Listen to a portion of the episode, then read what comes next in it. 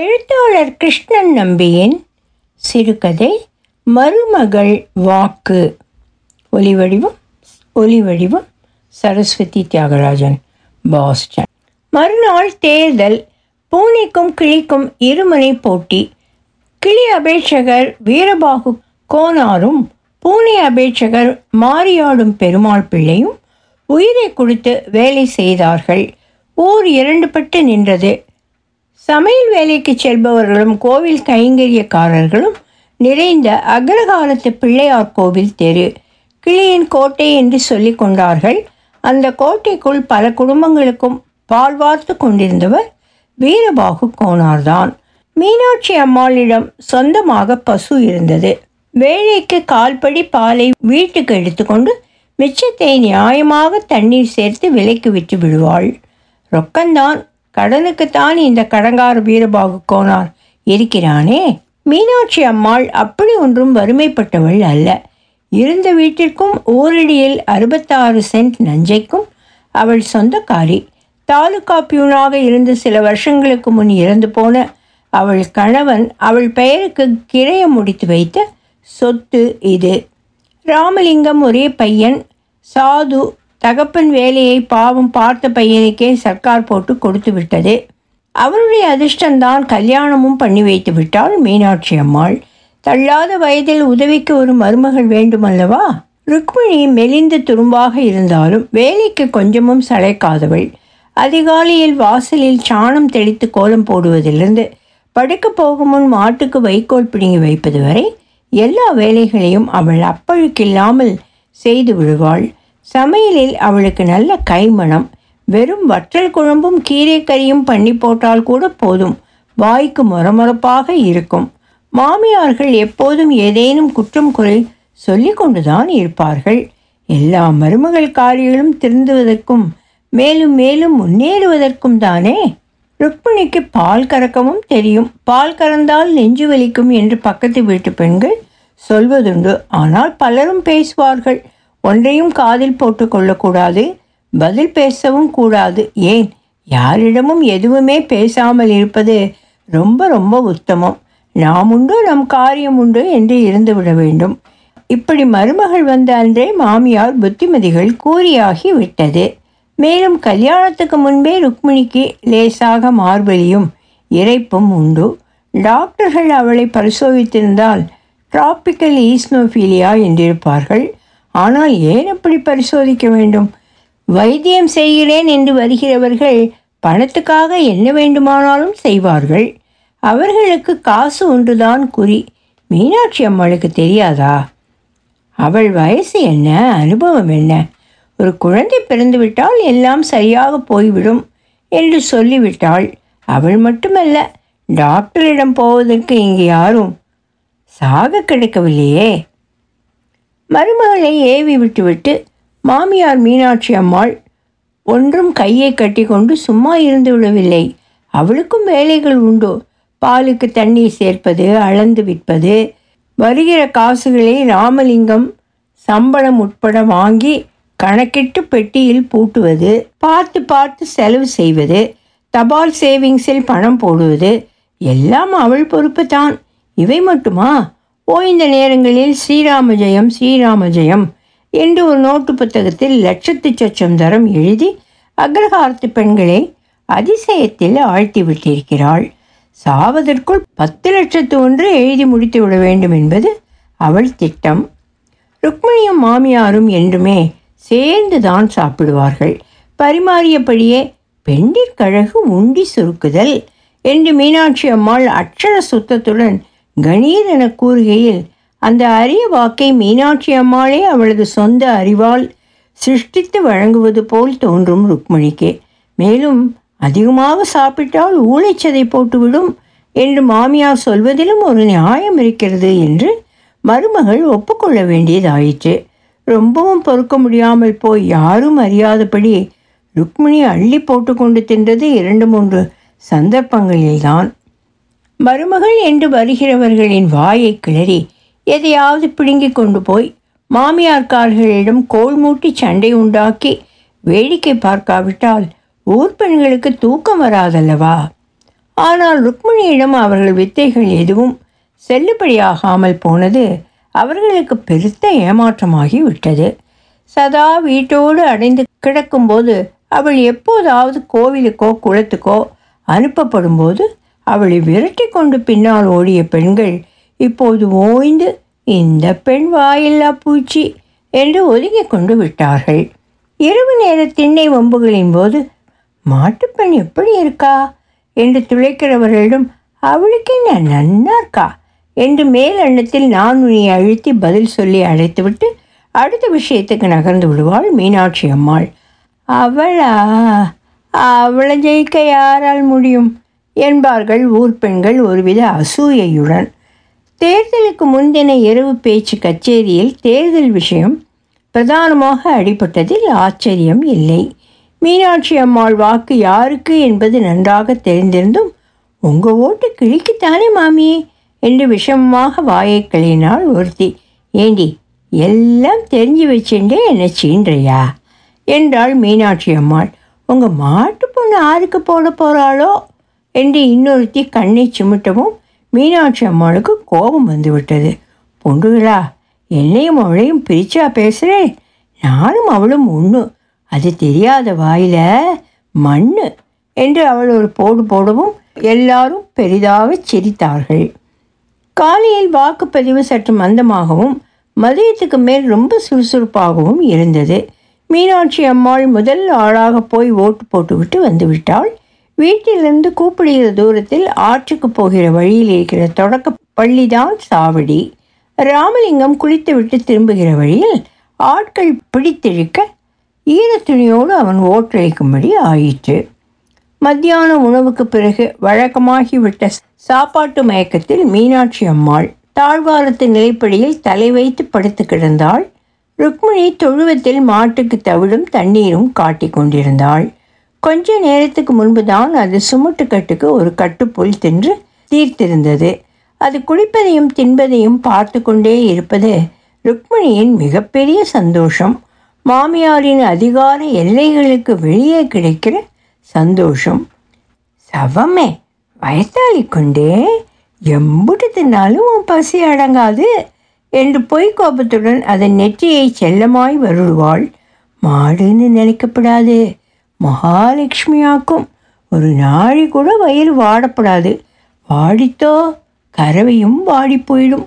கண்ணும் கருத்துமா கவனிச்சுக்கணும் என்பது மீனாட்சி அம்மாளின் நிலையான உத்தரவு. பசுவே நீ மட்டும் பெண்டீர் இல்லையா உண்டி சுருக்கிற நியாயம் உனக்கும் எங்கள் மாமியாருக்கும் மாத்திரம் கிடையாதா? சொல்லு என்று அதன் முதுகில் தட்டுவாள் ருக்மிணி. அவளுக்கு சிரிப்பு சிரிப்பாய் வரும். அதன் கழுத்து தொங்கு சதையை தடவி கொடுப்பதில் அவளுக்கு தனியான ஆனந்தம். அதற்கும் இது பிடிக்கும். முகத்தை இவள் பக்கமாக திரும்பி இவள் மேல் ஒட்டிக்கொள்ள பார்க்கும். நான் இன்னைக்கு ஓட்டு போட போகிறேன் உனக்கு அந்த உபத்திரவம் ஒன்றும் கிடையாது. நான் யாருக்கு போடணும் நீ சொல்லு. சொல்லுவியா? நீ யாருக்கு போட சொல்கிறியோ அவளுக்கு போடுறேன். உனக்கு பூனை பிடிக்குமோ? கிளி பிடிக்குமோ? சொல்லு. எனக்கு ஆரை பிடிக்குமோ அவளைத்தான் உனக்கும் பிடிக்கும் இல்லையா? நிஜமாக சொல்கிறேன் எனக்கு கிளியை தான் பிடிக்கும். கிளி பச்சை பசேல்னு எம்பிட்டு அழகாக இருக்குது அது மாதிரி பறக்கணும்னு எனக்கு ரொம்ப ஆசை. பூனையை எனக்கு பிடிக்கும். ஆனால் அதை விட கிளியை பிடிக்கும். ஆனால் பூனைக்கு கிளியை கண்டாலே ஆகாது. வாளியில் தண்ணீர் தணிந்து விடவே குளத்திலிருந்து மேலும் தண்ணீரை சரித்து தவிடும் அள்ளி போட்டாள். அதற்குள் பசு அழியிலிருந்து ஒரு வாய் வைக்கோலை கடித்துக்கொண்டு அப்படியே தண்ணீரையும் உறிஞ்சத் தொடங்கவே எரிச்சலுடன் அதன் வாயிலிருந்து வைக்கோலை அவள் பிடுங்கி எரியவும் வாளி ஒரு ஆட்டம் ஆடி தண்ணீர் சிந்தியது. சவமே எதுக்கு இப்படி சிந்தி செதறாய்? தேவாளுக்காச்சா? அசுராளுக்காச்சா? ஒழுங்கா வழியா குடியேன் என்று அதன் தாடையில் ஒரு தட்டு தட்டினாள். அது இளமரமாய் தலையை ஆட்டி அசைக்க தவிட்டு தண்ணீர் பக்கங்களில் சிதறி ருக்மணியின் மேலும் பட்டது. அவள் புடவை தலைப்பால் முகத்தை துடைத்து கொண்டாள். பசு இப்போது தண்ணீரை உரியாமல் வாளியின் அடியில் வாயை தணித்து பின்னாக்கு கட்டி ஏதாவது கிடைக்காதா? என்று துழாவ தண்ணீரின் மேல் மட்டத்தில் காற்று குமிழிகள் சளசளவென வெளிப்பட்டன. மூச்சு முட்டி போய் முகத்தை சடக்கென அது வெளியே இழுத்து தலையை மேல் நோக்கி நிமிர்த்தி முசு முசு என்றது. அதன் முகத்தை சுற்றி விழுந்திருந்த தவிட்டு வளையத்தை பார்க்க அவளுக்கு சிரிப்பு வந்தது. கேட்டாயா பசுவே நீ இப்போ மட்டும் இப்படி கறந்தா போராது எனக்கு குழந்த பிறந்தப்புறமும் இப்படியே நிறைய கறந்துன்னு இருக்கணும் என் குழந்த உன் பாலை குடிக்க வேண்டாமா? உன் குழந்தை குடிக்கிற மாதிரி என் குழந்தையும் உன் மடியில் பால் குடிக்க சம்மதிப்பையோ? எங்கள் ஆத்துக்காரர் சொல்கிறாப்புல எனக்கு தான் மாறே கிடையாதே. மார் வலி தான் இருக்குது மாறிலாட்ட பால் இது ஆனால் நிச்சயமாக எனக்கு குழந்தை பிறக்கத்தான் போகிறது பெறப்போகிறவள் எங்கள் மாமியார் சொல்கிறாப்புல எப்போவாவது ஒரு தரம் படுத்துண்டாலும் பெறத்தான் செய்வாள். பெறாதவன் என்றைக்கும் பெறப்போகிறதில்லை யுத்தத்தில் செத்து போனானே எங்கள் அண்ணா மணி. அவன்தான் எனக்கு பிள்ளையாக வந்து பிறக்க போகிறான் தெரியுமா உனக்கு? கொம்ப கொம்ப ஆட்டு. ஓரளவும் தெரியாது உனக்கு. நல்லா திம்பாய். பசு பொத் பொத் என்று சாணி போட்டு ஒரு குடம் மூத்திரத்தையும் பெய்தது. உடன் அவளே அவசரத்துடன் சாணியை இரு கைகளாலும் லாகவமாக அள்ளி கொண்டு போய் சாணி குண்டில் போட்டுவிட்டு வந்தாள். புல் தரையில் கையை துடைத்துவிட்டு மிகுந்திருந்த தண்ணீருடன் வாளியையும் குடத்தையும் எடுத்துக்கொண்டு அங்கிருந்து நகர்ந்தாள். பசு அவளை நிமிர்ந்து பார்த்து மா என்று கத்திட்டு போறேன் போய் ஓட்டு போட்டுட்டு வந்து கண்ணுக்குட்டியை குடிக்க விடுறேன். மணி மூணு கூட இருக்காதே அதுக்குள்ளே உனக்கு அவசரமா? பால் கட்டி மடி புடைத்து காம்புகள் தெரித்து நின்றன. மீனாட்சி அம்மாள் சொல்லி வைத்திருந்தபடி பக்கத்து வீட்டு பெண்கள் சிலர் ருக்மணியையும் சாவடிக்கு அழைத்து செல்ல இருப்பதில் நல்ல உடைகள் அணிந்து வந்திருந்தனர். கிணற்றடியில் கை முகம் எல்லாம் கழுவிக்கொண்டு ருக்மிணி வீட்டுக்கு வந்தாள். சரி சரி தலையை ஒதுக்கிண்டு நெத்திக்கிட்டு புறப்படு என்று மாமியார் முடுக்கவும் ருக்மிணி அலமாரியை திறந்து சிறிய சிறிய பச்சை பூக்கள் போட்ட ஒரு வாயில் சாரியை கையில் எடுத்துக்கொண்டு ஒரு மறைவுக்காக ஓடினாள். முகத்தின் மூன்றில் ஒரு பங்கு தெரிகிற கையகல வட்ட கண்ணாடியில் முகம் பார்த்து சீப்பு சமயத்துக்கு தட்டுப்படாமல் போனதால் விரல்களாலேயே முடியை ஒதுக்கிவிட்டு கொண்டு நெற்றியில் ஏதோ ஒரு இடத்தில் குங்குமம் வைத்துக்கொண்டு வாசல் பக்கத்துக்கு ஓடோடியும் வந்தாள்.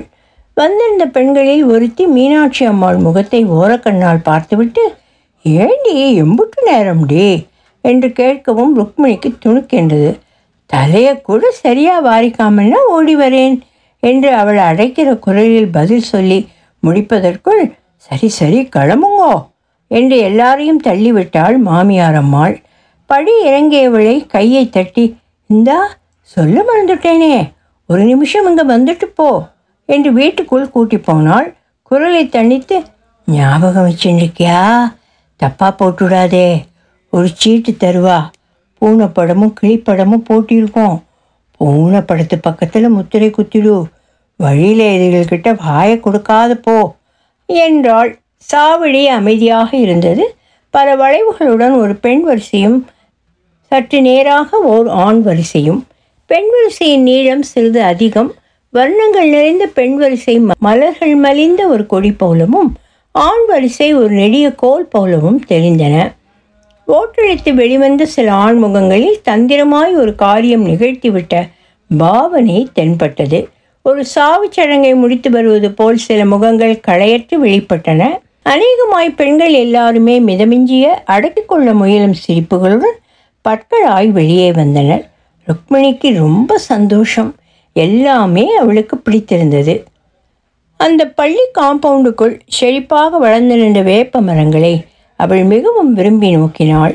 வெயில் மந்தமாகி லேசு காற்றும் சிலுசிலுக்க அது உடம்பை விட மனதுக்கு வெகு இதமாக இருப்பதாய் அவள் உணர்ந்தாள்.